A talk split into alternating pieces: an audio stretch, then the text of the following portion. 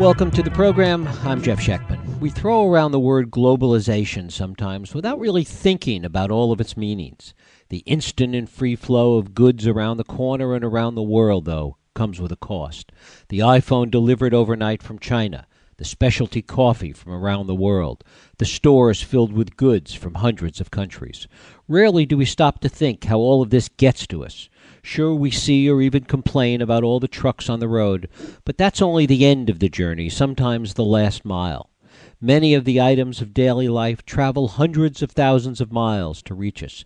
Think about all those container ships at every major port in the world. Beyond this, the story of traffic and our cars only compounds the clogged highways. What successful community is not dealing with or complaining about the scourge of traffic? That's the hidden story that my guest, Pulitzer Prize winning journalist Ed Humes, tells in his new book, Door to Door. Ed Humes is the author of the previous books Inside the Snitch Tank, Garbology, No Matter How Loud I Shout, Mississippi Mud, Force of Nature, A Man and His Mountain, and numerous others. It is my pleasure to welcome Ed Humes back to this program to talk about Door to Door, the magnificent, maddening, mysterious world of transportation. Ed, thanks so much for joining us. It's my pleasure, Jeff. It's great to have you here. This whole idea of transportation, how goods get to us, all the traffic that we see on the roads, the realities and the complexities of traffic, it's something that we complain about a lot, we think about a lot, but we also take for granted most of the time. It's not something that we really focus on. Well, we you know we're obsessed with parts of it, right? Right. I mean, our our daily commute just drives us insane, you know. But for the average American, that's about 14 miles each way. If you stand in the middle of your your home and look around you, you'll see that there's hundreds of thousands, even millions of miles embedded. uh, You know, that's our uh, in everything you're looking at. That's our true daily commute. You know, even the you know, you're driving to work and that gasoline in your tank, if you live in California, it's sourced from 14 different countries and four states. It comes to you by rail, by pipeline, by tanker ship, and by truck. You know, that gallon of gas has 100,000 miles on it before you even leave the gas station. That's that's how deeply embedded massive amounts of of movement and miles and transportation uh, is in our daily lives. Not to mention the transportation itself. The cars we drive today are made, they may be assembled in Japan or they may be assembled somewhere in the U.S., but the parts that make them up come from every corner of the globe. They do. Uh, well, I, I looked. Uh, I, I did a little research on the car I drive, which is a, a, a Scion. It's a Toyota Mhm. Motors product, and and it's got about thirty thousand parts in them, and they are, as you say, sourced from all over uh, the the globe. And uh, I, I worked out uh, it was about a you know a, a trip to the moon and back. You know, about half a million miles. Uh, I'm sorry, five hundred million miles uh, uh, on uh, on that car's collective parts before the odometer clicks past zero. Of course, that doesn't take into account really the economies of scale, essentially, that the ships bringing those parts or the trucks bringing those parts really are bringing thousands and thousands of parts sometimes. So it really, it, it kind of prorates out over the number of parts. Well, it does, and and a lot of manufacturers who do life cycle analysis of their products will say, "Oh, well, transportation is uh, this a small part of our footprint. It's all in the manufacturing and all," and and that's sort of one of these factually accurate assessments that nevertheless hide a, a larger uh, and, and less happy truth. Because if you look at the entire transportation sector of moving moving ourselves and our stuff, uh, it's it's barely second, almost first, barely second in terms of its consumption of uh, our energy and its emission of carbon, uh, and uh, it's number one in how much we waste. Our transportation sector is the most wasteful part of our economy. Almost 80% of the energy we expend to move things uh, is wasted. So inefficient. It's paradoxical. It's like the two things both can't be true, but they are. And and part of the reason for that is that we don't really count everything when we do these kinds of analysis of, of the life cycle of products. For instance, the tanker ships you mentioned, um, these massive super mega ships, uh, 106 160 of those have uh, emissions in particulates and smog-related emissions. 160 of these ships are equivalent to all the cars in the world. There's 6,000 of these ships, and they are uh, not even counted because they're making these emissions outside any international boundaries. So they belong to no one's carbon. It's just sort of off the books. It's also counterintuitive when we think that we're doing good sometimes by ordering online. We don't have to park our car, we don't have to drive to the mall, we don't have to go to the store, we don't have to pollute the air. But in fact, the things we're ordering online have their own footprint. They do, and and you know it's it's ironic. People really hate the, growth of trucks on the road, but they don't make the connection between the fact that when you click buy it now, you're creating another truck trip. right. On the the convenience and efficiency of online shopping has this hidden cost, which is more traffic on the roads, more truck traffic, and it's it's very it's very costly. You think about those boxes that come from an online retailer like Amazon you know, a big box with a little thing inside. We've all seen that if you order stuff online, right. and that creates a whole other uh, a problem of, of inefficiency and waste and more trips. Talk about rail transportation, something that used to be very much a part of the American economy and is significantly less so, it seems, today. Well, if we're talking about sort of, uh, you know, big, big, uh, big trains, cross country, uh, uh, uh, yeah, America is is really not the land of the of the rail travel anymore um, as it once was, and as other countries, notably in Europe and Asia, are now. And there's a lot of reasons for that, but um, on the other hand, we have one of the best uh, freight rail systems in the world. We're kind of the envy of the world on, on that. And it's it's one of the big success stories of the uh, uh, in the transportation sector. But um, the, the success of the uh, freight lines was kind of built on the demise of the passenger train lines through deregulation uh, and other steps that the government took. Talk a little bit about the number of trucks on the road and, and what do the statistics tell us in terms of what we perceive that really it is growing so significantly? That people that have been driving on the roads for many years will, will argue that the number of trucks on the road has really increased geometrically over the past several years. Well, it has, just as the amount of, of goods that are coming in from abroad to our, our, our ports has increased mightily in the last 25 years.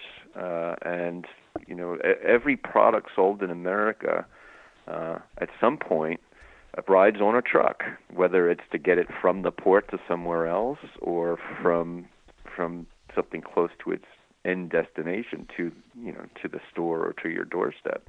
Um, trucks are the, the the link we can't seem to do without, and it, it has a huge environmental and cost and traffic impact on our on our cities and uh, the whole the country at large. And also, you know, it's the average big rig truck fully loaded inflicts about uh, 10,000 times as much wear and tear on our roads as the average passenger car, and yet they pay uh, just a dime more a gallon for their the, the fuel tax. So we we sort of have a, these huge hidden su- uh, subsidies and built into our transportation system uh, which is one of the reasons why we we have so much of a backlog in maintenance, like 3.6 trillion dollar uh, repair bill that's waiting uh, and has no uh, has no money to to fund it, and that has an impact on both goods movement and people movement. At what point do we reach potentially reach some kind of critical mass with all of this? That that we really get to beyond the overcapacity we already have with respect to our roads and infrastructure? Well, I live in the Los Angeles area. We were we were there already. the average uh, uh, for 2015, um, uh, Los Angeles was uh, uh, one uh, wrested the uh, dubious distinction from Washington D.C. of having the worst traffic in America. The average Los Angelino spends uh, 81 hours a year stuck in traffic. Uh, you know, two full work weeks uh, I, I say we're at that that uh, fork in the road right now, and and there's a lot of reasons for it. But one of the big ones is that we allow myth and, and assumptions about what causes traffic to govern our decisions on on what to do about it, and and most of those decisions have been bad ones. Talk about what some of those decisions have been. What has been the instinct in terms of ways to deal with it? Well, the instinct is always, oh God, there's a traffic jam on the 405 freeway, or you name you name it. Let's add some lanes. Let's build a big mega project and make more room for cars. And the uh, the problem is it never works. Uh, we we have ample capacity to carry all the cars we need to carry on most of our uh, highways and streets, except for a few hours a day. It's kind of like electricity. You know, our capacity is great, except during a heat wave, and everybody turns on their air conditioner, and and the circuits blow. That's that's what rush hour is.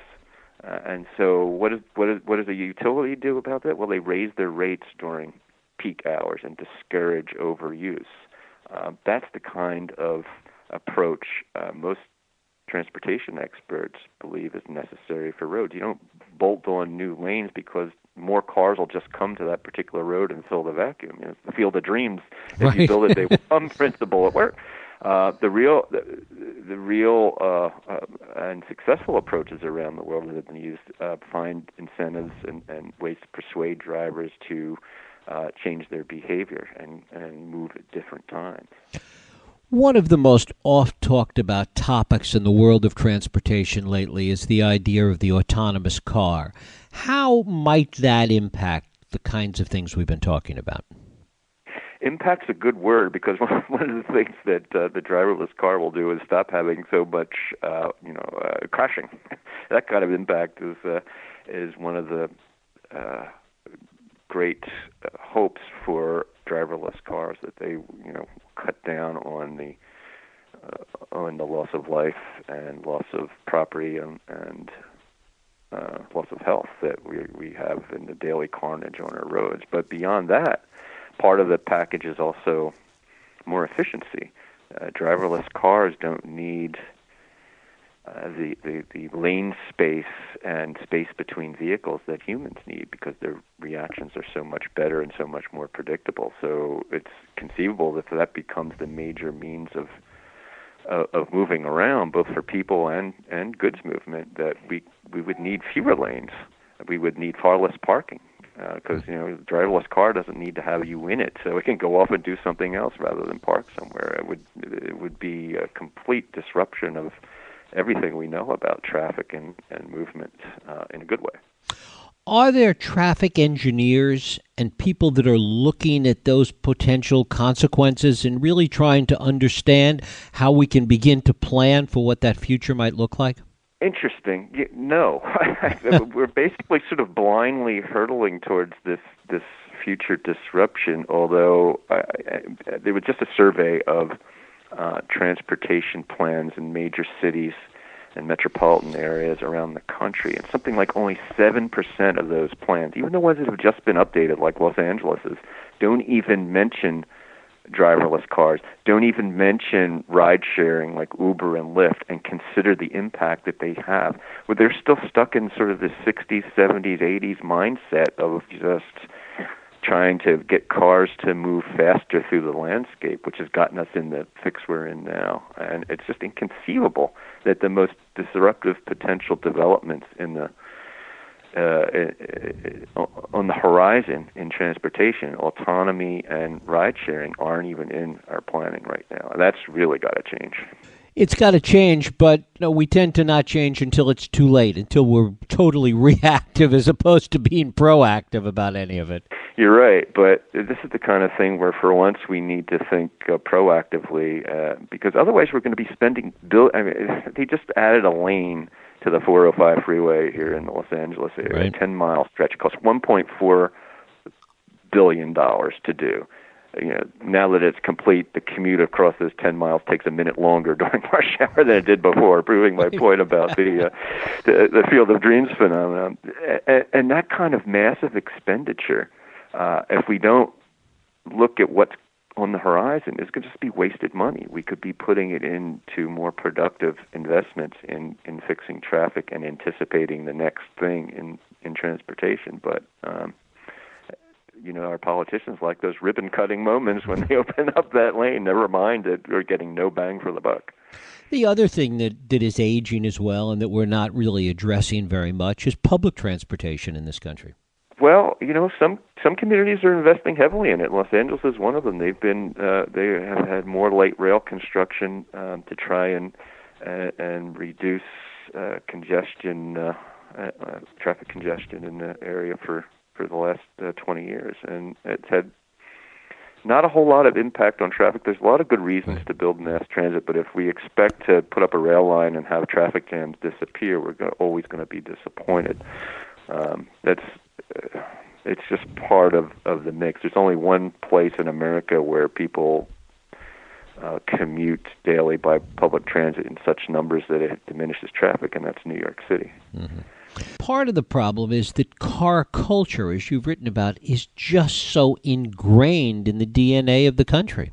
It is, and, and we don't really see how how massively crazy some aspects of the way we get around in cars is. What you know, the average car. Morgan Stanley calls the car that one of the worst uh, waste of resources and investments uh, as it's currently deployed and used in the in the country in the world uh, because 22 out of 24 hours a day, the average car isn't doing anything. It's just sitting at the curb or parked somewhere or in the garage, uh, even though we're paying dearly for it. It's the second most expensive thing besides your house. You're going to be a typical household is going to have on its accounts, uh, and it's mostly a big waste. And think about the average person driving to work is one person in a car that weighs 4,000 pounds and is designed to carry Uh, five people and eight suitcases, and it's a jack of all trades vehicle. It's not designed for, and there's a reason for that because we want our cars to do everything, even though mostly we're just driving alone in a car, and so we're wasting all that gasoline. And there has to be a more efficient way of moving us around without sacrificing the, the freedom and convenience of uh, of having your own car. Uh, and, but we're stuck in this 100 year old model of what a car should be like, and, and it's, it's not working. Are we beginning to see a little bit of a change of attitude among the millennial generation, particularly in terms of their migration to the cities, their willingness or greater acceptance of public transportation? Are we beginning to see a little bit of a sea change that might address some of this? The, the, the, the survey seemed to suggest that uh, uh, car ownership and that sort of classic rite of passage that you and I had when you right. turn 16 and get your driver's isn't as important to the uh, to the millennials and the, and and the up and coming generations as as a group. You know, there's a there's a downtick in in uh, car ownership among them, uh, and uh, you know some of them are not getting their licenses until they're a little bit older. It's just not as important to them. Um, it's not a huge tidal wave trend, but mm-hmm. it's definitely significant numbers. So, uh, yeah, there there is that, but you know, people, people, most Americans are still fond of their cars. There is the car culture that you're talking about, and and there's you know places, both city and uh, suburban and rural areas where it's hard to figure out how to get around without one. So we haven't solved that yet, but um, you know we're still burning dead dinosaurs in our fuel right. tanks. the, the efficiency hasn't really. I mean, we're bolting uh, computer chips on top of industrial age technology with, with pistons and exploding gas, and there are better ways to build a car. There's better ways to make traffic work work for us instead of against us, and and we haven't even begun to try to tap those uh, possibilities yet. I guess until we get to the point where 3D printers can make everything we need right at home, we're still going to need all this stuff delivered and moved around. Well, you know, that's that is sort of one of the great hopes for this this very uh, in, in, uh, technology still in its infancy, uh, 3D printing. That uh, you know, when you shop online, you won't be buying a product anymore, but you'll just be buying the software that allows it to be manufactured uh, either in your home or some sort of uh, 3D factory near your house. I mean, uh, that would be goods movement without without trucks, and that really would be something. But then, what are the truck drivers going to do? The last bastion of uh, blue collar prosperity, or one of them, is is in logistics and goods movement, and uh, that's going to be a, a disruption we're not going to like. Right, and that that disruption potentially will also happen just from anonymous vehicles. I mean, when trucks are self-driving as well, that's going to change that landscape. we're getting close. I was, you know, while I was working on uh, on, on door to door, I, I sort of got into the logistics of pizza and hung out with the Domino's folks and how they move pizza. I mean, Domino's is not a pizza company; its franchises are. They're actually a transportation company, mm-hmm. and they have a fleet of trucks that are that have uh, autonomous collision avoidance systems in them already. It's it's really impressive to try and make their vehicles safer and uh, uh, allow them to shave some some time off their uh, their deliveries of goods, and uh, that's just the beginning of of what we're going to see in, in technology transforming trucking for sure. It's just so interesting right now to be at this this kind of inflection point where this new technology is all kind of on the horizon. We can see it out there, we can almost touch it, we can talk about it without it being science fiction, and yet we are living day to day with that old technology that and those old vehicles that we've been talking about. And uh, you know the car companies are really quite torn by this because on the one hand they they want to have the latest bells and whistles on their vehicles. They you know, and so therefore, the, many of the manufacturers are um, marketing autonomous technology as as a feature. Um, and, it, and a great feature, but without disrupting the current model of uh, owning your own car. Uh, just you'd be owning a car with a really cool computer in it. Whereas you have players like Google and Uber and others who are developing driverless cars is a completely different model. Uh, you don't, you know, if if that model comes to fruition, we're not going to be buying cars anymore. We're going to be uh, using them like cell phone minutes, and uh, you're going to summon a car when you need it, and t- it'll take you where you want to go, and then go off and service somebody else. Um, and that model is going to greatly diminish the need for if it happens for for owning your own car. Uh, you would save a lot of money that way, but the car companies would be uh, devastated. It's a brave new world indeed. Ed Humes, his book is Door to Door The Magnificent, Maddening, Mysterious World of Transportation. And it's always a pleasure. I thank you so much for spending time with us. I always enjoy it. Thanks, Jeff. Thank you.